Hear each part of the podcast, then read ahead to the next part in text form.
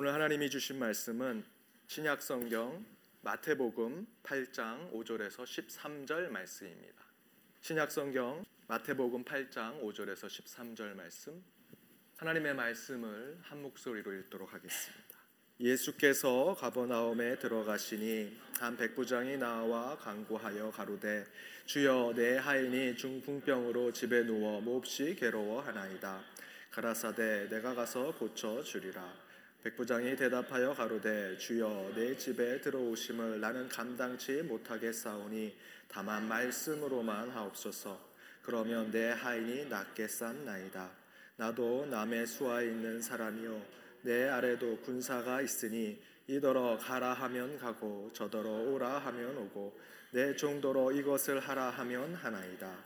예수께서 들으시고 기이 여겨 쫓는 자들에게 이르시되 내가 진실로 너희에게 이르노니 이스라엘 중 아무에게서도 이만한 믿음을 만나보지 못하였노라.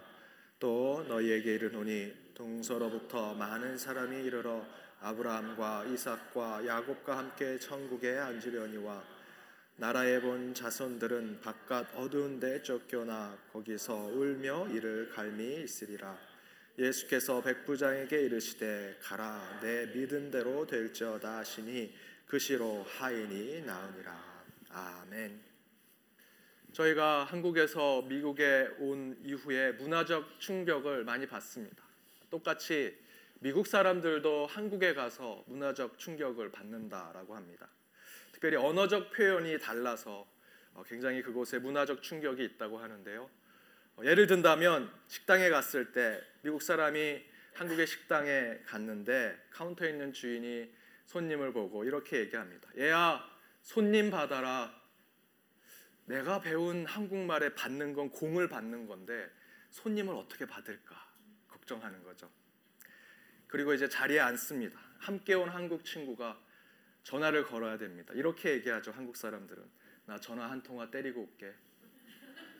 전화를 왜 때리지? 전화를 걸어야 하는데 충격을 받습니다. 그리고 식당 주인이 주문을 받고 음식을 나르는 음식을 또 나르면서 어, 테이블을 청소하는 아르바이트생에게 이렇게 얘기합니다. 얘야 여기 테이블이 더럽다. 테이블 좀 훔쳐라. 우리 한국에서는 훔치는 게 이렇게 닦는 건데 훔친다라는 게 미국 학생들이 한국말을 공부할 때 어, 테이블을 훔치면 밥을 우리가 어디서 먹지? 충격을 받습니다. 그리고 마지막으로 주문한 국밥이 나왔습니다. 아, 국밥이 뜨끈뜨끈하게 나왔는데 한국 학생이 먼저 한 숟갈을 뜨면서 아우 시원하다라고 얘기했습니다. 미국 학생이 야 정말 시원한가 보다 하고 크게 국자를 뜨고 마셨다가 입천장이 다 딥니다. 충격에 충격을 받는 거죠.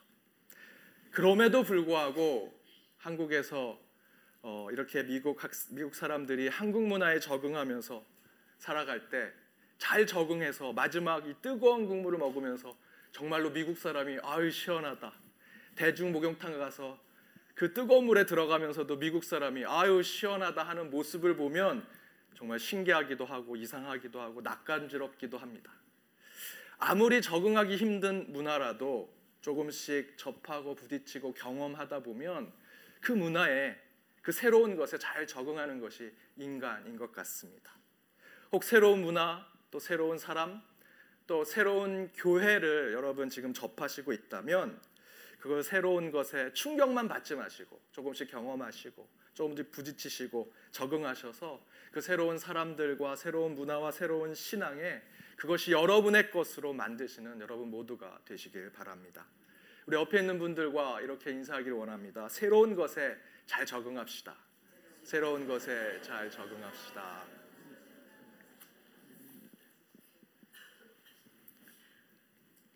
여러분 새로운 사람 만나고 또 새로운 환경 또 새로운 교회 또 오신 분들 계시다면 그곳에 잘 적응하셔서 그것을 여러분의 것으로 만드시기 바랍니다.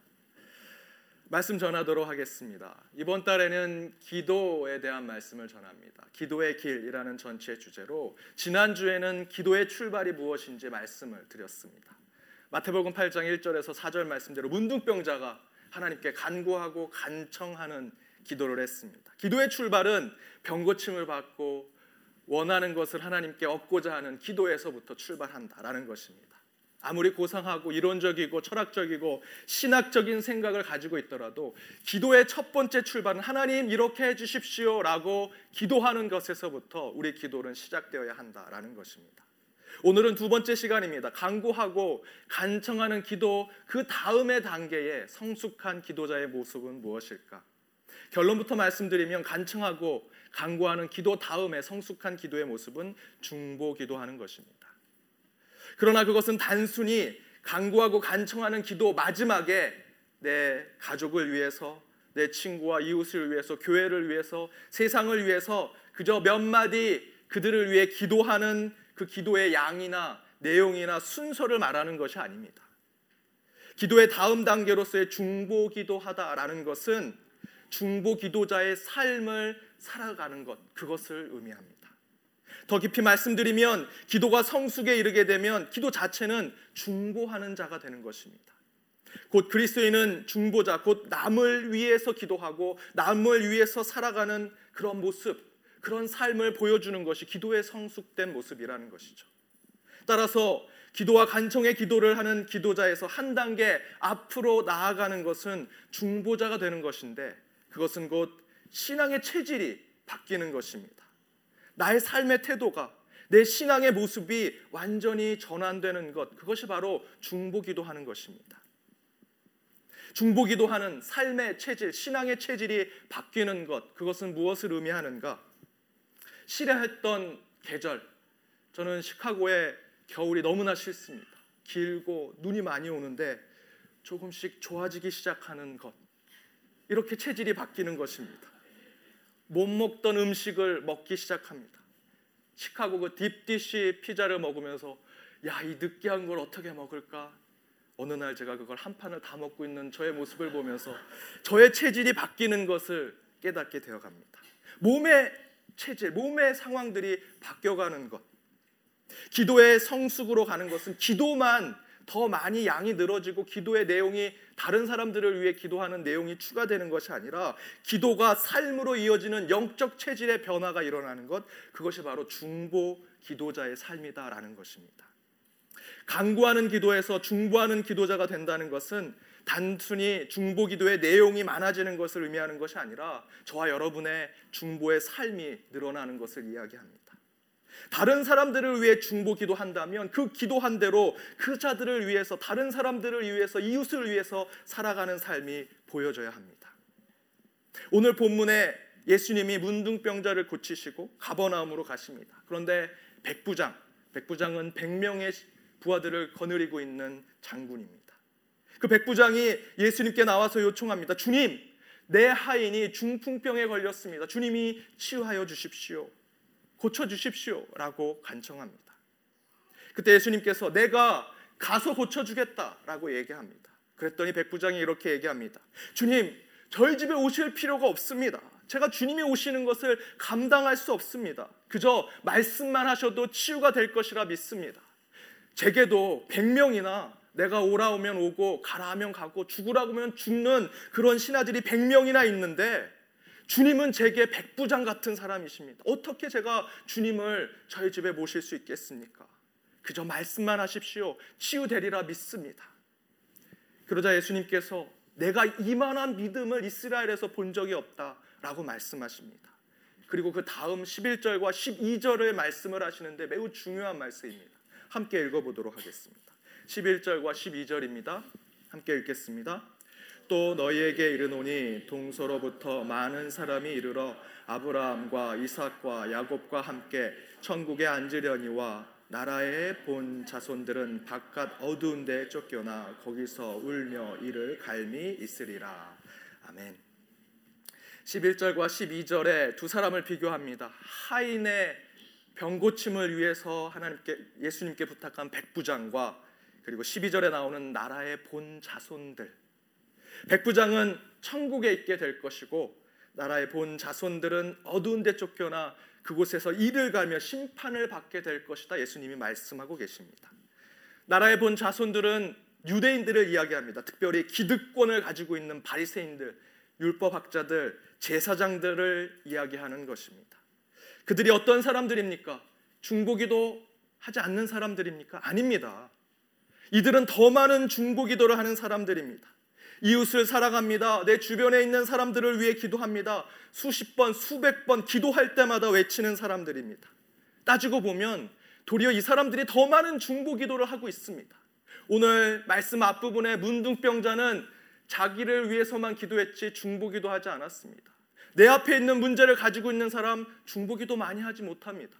두 랩돈을 드렸던 가난한 과부 그들이 중보 기도 하겠습니까? 나라와 민족을 위해 기도하겠습니까? 지금 두 렛돈만 헌금 드리면 이제 나는 아무것도 없습니다. 하나님 책임져 주십시오. 중보 기도 할 수 없습니다. 여러분 어떤 한 나라보다도 빌 게이츠가 더 많은 후원금을 냅니다. 기부금을 더 많이 냅니다. 삼성이라는 회사, 큰 회사가 아무리 좋은 일을 많이 하는 교회보다도 더 많은 좋은 일을 하고 있습니다. 그런데 예수님이 뭐라고 하십니까? 중보기도의 내용이 그 양이 엄청나게 많이 있는 나라의 본 자손들 유대인들 그들이 너희를 내가 칭찬하겠다 하셨습니까? 아닙니다. 오늘 말씀에 너희들은 어두운 데 가서 이를 갈게 될 것이다라고 심판의 말씀을 하고 계십니다. 왜 그렇게 말씀하셨을까? 분명히 그들은 더 많은 중보 기도를 하고 있었을 텐데 바리새인들 어떤 사람들입니까? 가식적인 기도를 하는 유대인들입니다. 기도의 수준을 채우기 위해서 남을 위해서 기도하는 것입니다. 기도하는 것입니다. 정말 그 기도의 대상자인 이웃과 친구와 병자를 위해서 그들이 무엇이 필요한지 어디가 아픈지 왜 기도를 부탁했는지 알지 못합니다. 관심도 없습니다. 율법에 따라서 중보 기도해야 하니까 다른 사람들을 위해 기도해야 하니까 그들은 기도하는 것 뿐입니다. 예수님은 그들을 향해 그렇게 가식적으로 중보기도 하는 그들을 향해 심판받게 될 것이다 라고 이야기하시는 겁니다. 그러나 반대로 백부장은 예수님께서 칭찬하십니다. 백부장은 이방인입니다. 이스라엘을 침략하고 제국의 지배자로 있던 사람입니다. 도리어 예수님을 혁명가로 생각하는 사람들에게는 백부장을 탓하고 꾸중하셔야 하는데 그렇게 하지 않는 것에 불만을 가질 수 있습니다. 반대로 이 백부장은 조상이 다른 아브라함, 이삭, 야곱과 함께 천국에 있다, 있게 될 것이다 라고 예수님이 말씀하고 있습니다. 왜 예수님은 이 백부장을 이렇게 칭찬하실까? 그 이유는 백부장은 중보하는 자였고 동시에 그 중보가 그의 삶에 투영되어 있는 자였기 때문입니다. 백부장의 신앙의 체질은 강구하고 간청하는 모습을 뛰어넘어서 내가 아닌 남을 위해서 살고자 하는 신앙의 삶, 믿음의 삶이 그 삶 가운데 실천되고 있었습니다. 그 한 가지 예가 바로 하인의 치유를 위해서 예수님을 직접 찾아뵙는 그 백부장의 모습을 통해서 볼 수 있습니다. 자기 일도 아닌데, 자기 가족의 일도 아닌데, 자기 자식의 일도 아닌데, 그가 직접 하인을 위해서 예수님을 찾아왔습니다. 100명을 거느리은 장군입니다. 그 가운데 똑똑하고 어른 대접을 잘하는 사람을 예수님께 보내도 됩니다. 그런데 그렇게 하지 않았습니다.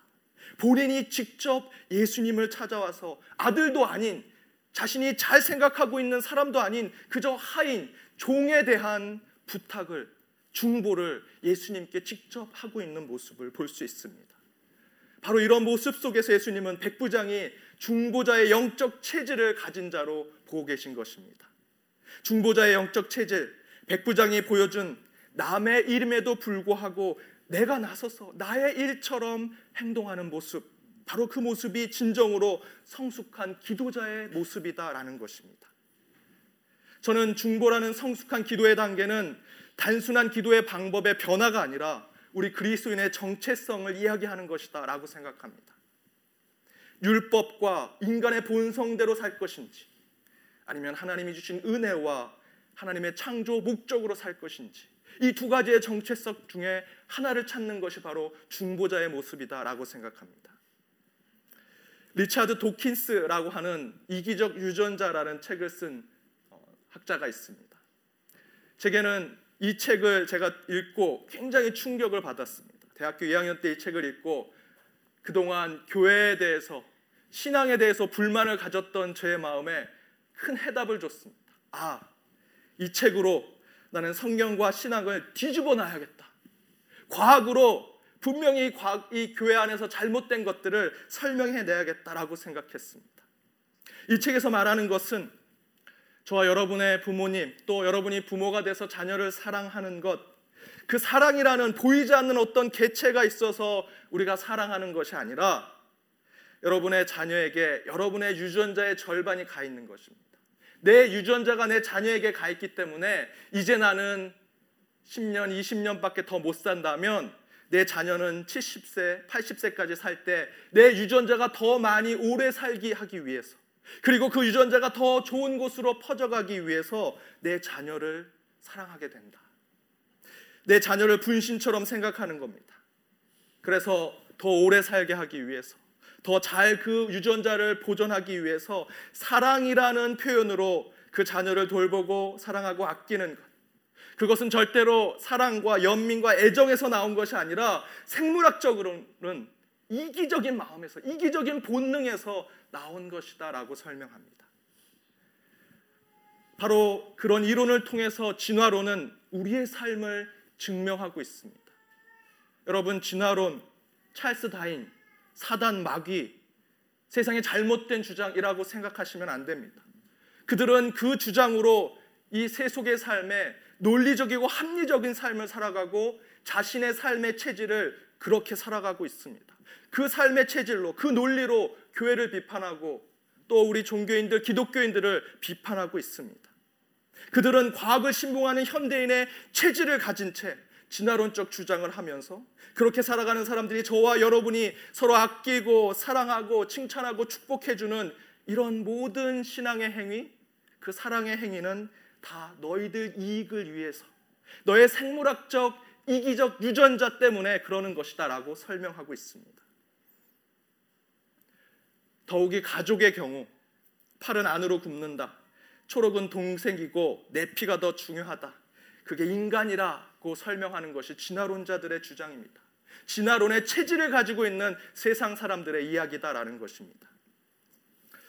교회는 그렇지 않습니다라고 여러분 말씀하실 수 있습니다. 저도 그러지 않았으면 좋겠습니다. 그러지 않아야겠죠. 그러나 그런 모습이 곳곳에 드러납니다. 저는 이 관점으로 한국교회 세습 문제를 바라봅니다. 질환론적으로 내 자녀, 내 피, 내 혈족이 그들을 더 챙기고 더 사랑하고 이기적인 유전자의 본성으로 그것을 쫓아가는 목회자들은 이 큰 교회, 헌금 많이 나오고 물질이 많이 세워져 있는 이 교회를 내 자녀에게 더 주고 싶은 것입니다.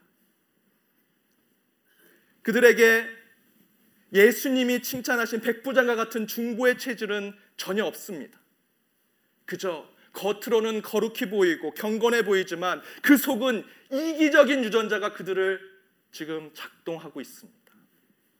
어쩌면 오늘의 예수님이 꾸중하신 나라의 본 자손들처럼 예수님이 그들에게 어두운 데 쫓겨나 이를 갈며 울게 될 심판을 경고하고 계시는지도 모르겠습니다. 그들도 회개해야 되지만 성도님들도 회개해야 합니다. 목회자면 당연한 것으로 생각하는 것, 그저 편하게 이어가는 것 안 됩니다. 하나님의 공의대로, 하나님의 의로움대로 교회를 세우는데 여러분 함께 동참하셔야 합니다. 그런데 저는 목회자로서 철저하게 이런 진화론으로 체질화된 세상에 반대하는 하나님의 뜻에 부름받은 목회자라 저는 믿습니다. 제가 믿는 것은 내 유전자를 더욱더 오랫동안 이 세상에 널리 퍼뜨리기 위해서 내 자녀를 사랑하는 것, 그것이 하나님의 뜻이 아니라 믿습니다. 가식적으로 남에게도 잘해주고 사랑을 베풀고 애정을 베푸는 진화론적 체질화된 삶이 우리 인간의 삶이 아니라 하나님은 창조된 목적으로 우리에게 더욱더 하나님의 뜻을 전하고 하나님의 사랑을 전하라 라는 창조의 목적을 가지고 있다라고 저는 믿습니다. 저는 단 한 방울의 피도 섞이지 않은 예수라는 분이 우리를 위해 십자가에서 죽으시고 피 흘리시고 죽으심으로 저와 여러분을 구원하셨다라고 믿습니다. 그 예수님은 저랑 아무 상관이 없습니다. 아랍 사람입니다. 2000년 전 사람입니다. 아무리 생각해도 나와 관련이 없는 사람입니다. 그런데 제가 영적으로 제 체질이 바뀌게 되면서 예수님을 구원자로 부르게 되고 그분이 나와 매우 친밀한 관계 있음을 깨달았습니다. 단 한 방울의 피가 섞이지 않았음에도 불구하고 그 예수님이 가르쳐 주신 사랑과 진리와 헌신과 희생은 이제 내게는 내 삶의 체질을 변화시키는 매우 중요한 영적 변화가 되었습니다. 나를 변화시킨 것은 내 안에 있는 이기적인 유전자가 아니라 예수 그리스도의 십자가 그분의 피였습니다. 그 십자가와 그 피를 저는 제 자식, 나의 혈연이 되는 사람들에게 널리 알려주는 것뿐만 아니라 나를 전혀 알지 못하는 피부색이 다르고 생각도 다르고 문화도 다르고 민족도 다른 자들에게 전해 주어서 내가 깨달았던 그 진리를 그 은혜와 복을 누리길 원하는 그 복음을 나와 전혀 상관없는 사람들에게 전하고자 결단하며 살아가는 것이 제 목회자의 삶입니다. 저는 이와 같이 예수 그리스도가 보여준 중보의 체질, 십자가의 체질로 살아가는 것이 참된 중보 기도자의 삶이며 그리스도인임을 고백하고자 합니다. 좀 충격적인 얘기를 하나 드리도록 하겠습니다. 최근에 저희 부모님이 오셔서 예전 얘기들을 했습니다. 제가 초등학교 2학년 때 제 아버지에게 구두발로 호되게 혼난 적이 있습니다. 제 표현대로는 잔인하게 밟혔습니다. 초등학교 5학년, 6학년이 되기 전까지는 굉장히 엄한 교육을 저는 받았습니다. 초등학교 2학년 때 어, 저희 아버님이 새로운 교회 부임하셔서 그곳에서 이사를 와서 일주일쯤 지났을 때 친구가 없어서 동네를 이렇게 돌아다녔습니다. 동네 친구 아이들이 한 다섯 명이 딱지 놀이를 하길래 제가 그곳에 갔습니다. 제가 손톱을 물어뜯는 버릇이 있어서 손톱을 물어뜯다가 잘못해서 이 손톱을 이렇게 뱉었는데 친구의 얼굴에 묻었던 것 같습니다. 그 친구가 저에게 막 화를 내면서 저리 가라고 막 저를 때리려고 하고 그 다섯 명이 저에게 협박을 했습니다. 그래도 제가 갈 데가 없어서 멀리서 그 친구들이 하는 것을 구경하고 있었습니다.